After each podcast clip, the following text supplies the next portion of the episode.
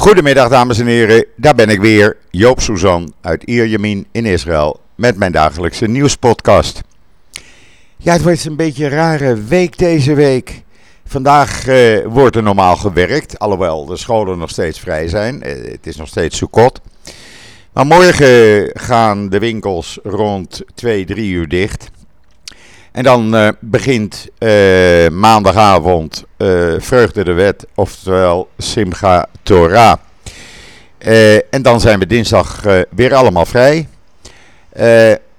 ja, een beetje rare week dus. Maar dat hadden we afgelopen week ook. En dat is elk jaar eigenlijk met de feestdagen. Het mooie is, we hebben de eerste regen gehad. Alhoewel de temperatuur uh, gewoon lekker rond de 30 graden is overdag. Blauwe lucht, zwak briesje uit zee. Uh, alhoewel, gisteren was het uh, een behoorlijke bries, moet ik zeggen. hebben in de nacht van donderdag op vrijdag en vrijdag op zaterdag op veel plaatsen, ook bij mij, een bui regen gekregen. Heerlijk. Het stof is van de wegen, van de straten, het fris lekker op. Maar overdag blijft het ideaal zomerweer, ideaal strandweer. Maar ook ideaal om de natuurparken in te gaan, wat gisteren zo'n kleine 700.000 mensen hebben gedaan. Eh, parken moesten zelfs gesloten worden omdat ze vol waren. Ja, ik was er gisteren ook op uit. Ik was uh, naar mijn, een van mijn broers in de kibbutz, dicht bij de Libanese grens, in Beta Emek. En uh, ja, altijd een leuke rit. En dan hebben ze plotseling weer een nieuwe weg gemaakt. Nou, dan kom je weer in een hele andere omgeving terecht.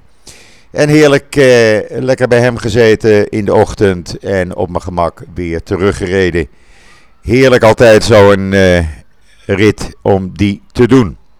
U hoort misschien uh, achtergrondgeluiden, maar ik heb de airco uitgezet en laat lekker de wind uh, door het huis waaien. Ik vind dat ja, lekkerder. Uh, als u er geen problemen mee heeft, laat ik die deur lekker open. Ja, en dan uh, het coronavirus. Nou, uh, het blijkt dat er op alle fronten toch sprake is van een daling. er liggen minder mensen, iets minder mensen in de ziekenhuizen. Op dit moment nog zo'n 1026. Maar het aantal actieve patiënten, dat is ook gedaald. En uh, dat was eind verleden week nog een kleine 70.000. En dat staat nu op iets meer dan 65.000. Uh, nee, sorry. Dat staat nu op 63.022 om precies te zijn. Uh, eh, 80% van de viruspatiënten, nee 70% van de viruspatiënten is niet gevaccineerd. Ze maken deel uit van 17% van de bevolking boven de 12 jaar. En van die 17% uh, is 85% van hen de mensen die aangesloten zijn op hartlongmachines. Ze maken 65% van alle uh, ernstige en dodelijke uh, viruspatiënten uit.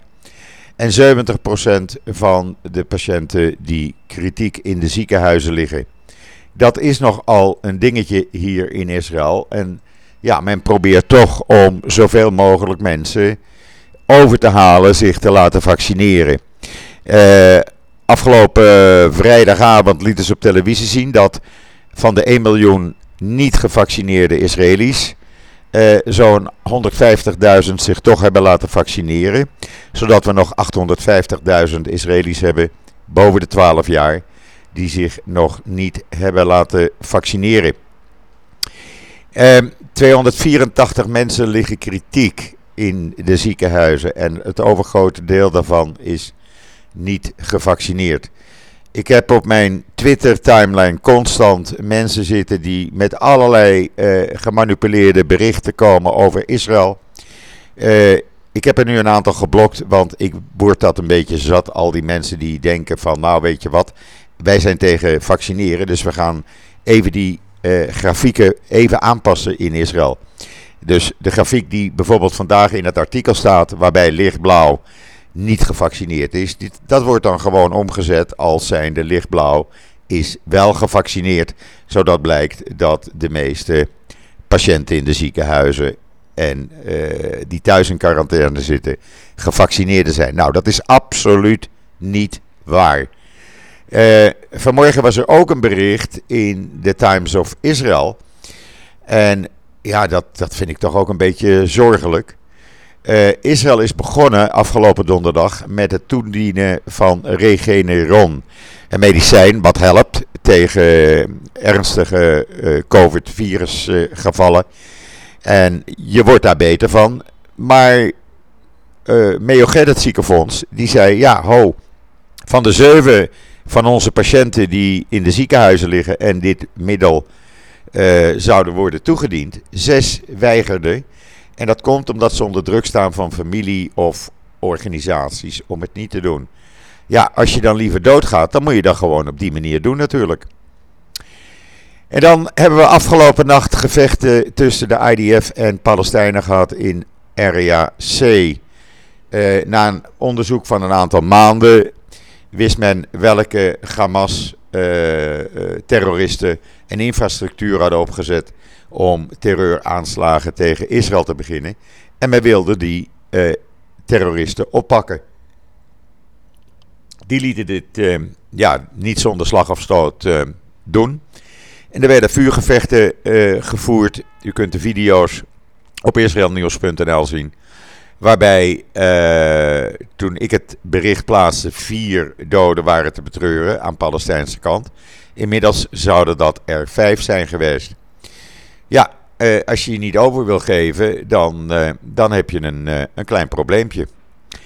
Ehm, dan afgelopen vrijdag was heel bijzonder. Was er een op, oproep van 312 vooraanstaande Irakezen, voormalige ministers, vredesactivisten, etc. Die zeiden van wij willen een normalisatie met Israël en daar gaan we voor. En wij willen ook uh, onderdeel van de Abraham-akkoorden zijn.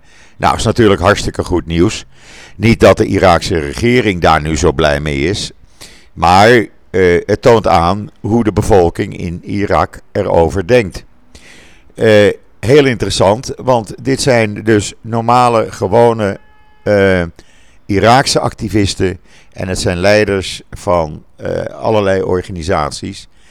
Die publiekelijk ervoor uitkomen dat ze vrede met Israël willen.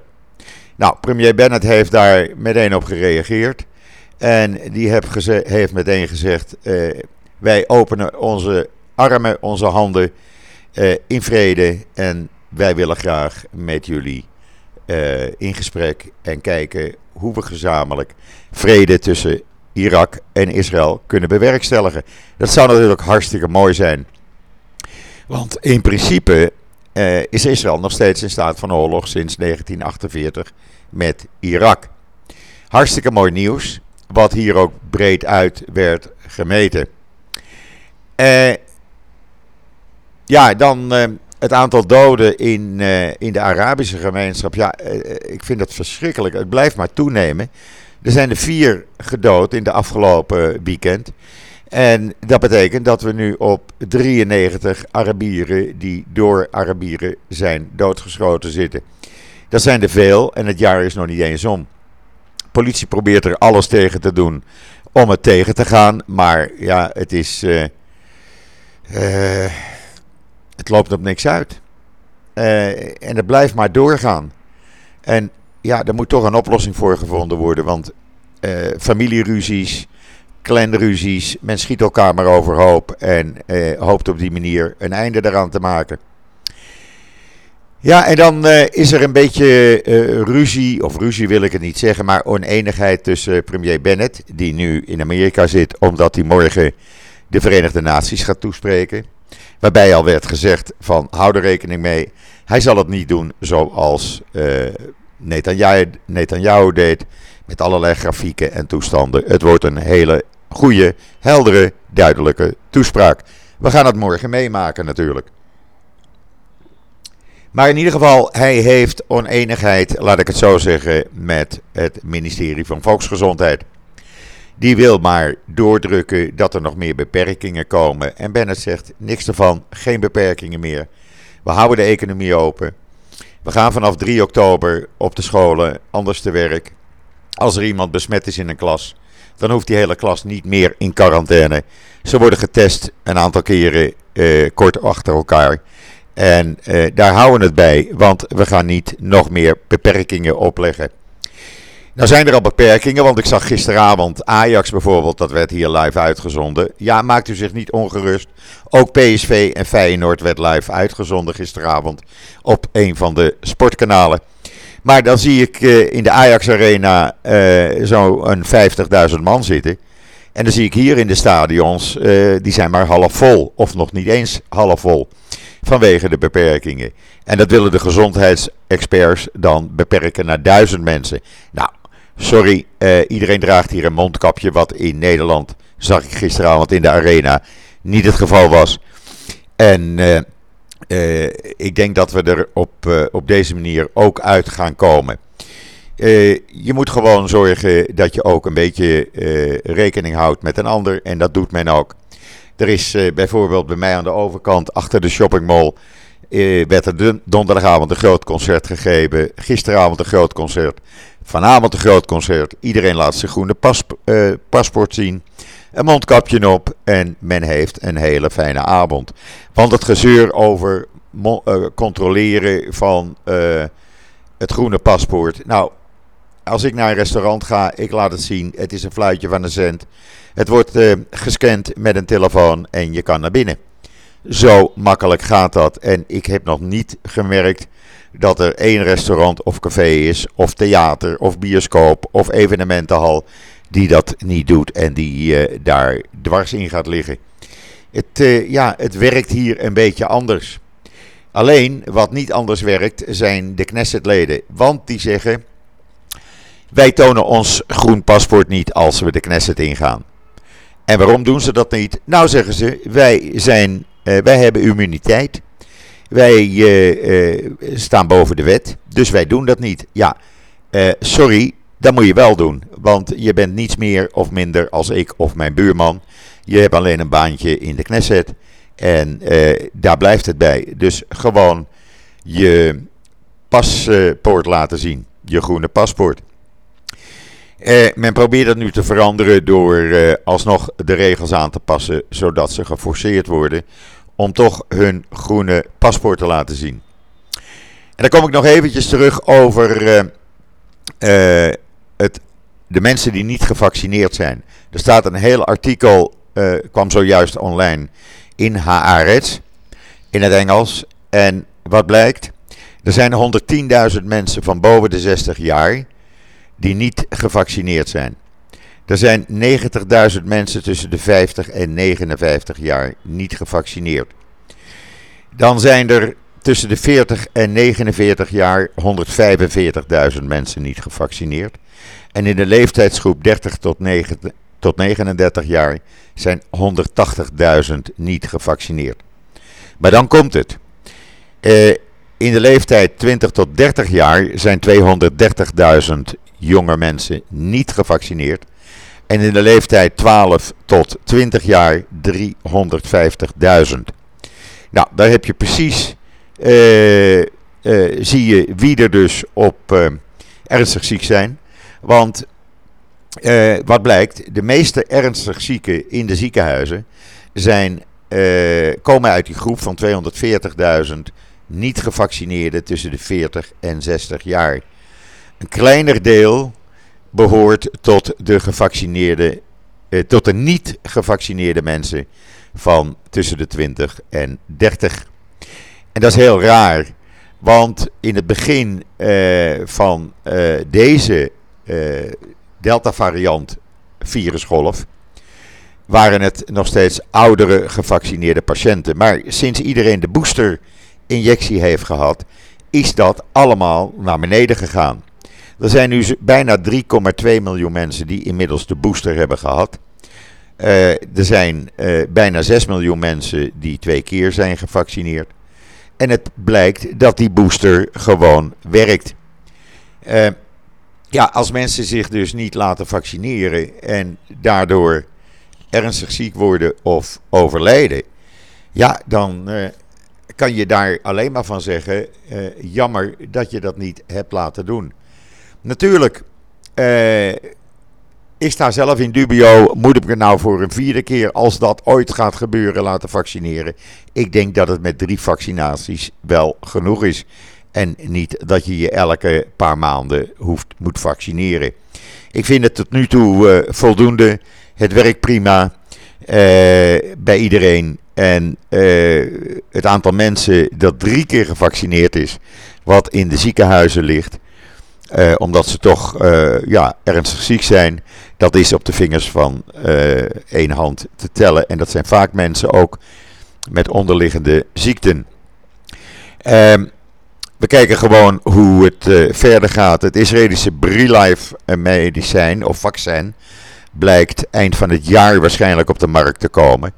En uh, dat gaat dan niet in je cellen, maar dat legt een soort panzer rond je cellen. En dat werkt dus met een andere techniek. Nou, eens kijken hoe dat gaat. ik vind het heel interessant. Ik hou het gewoon in de gaten.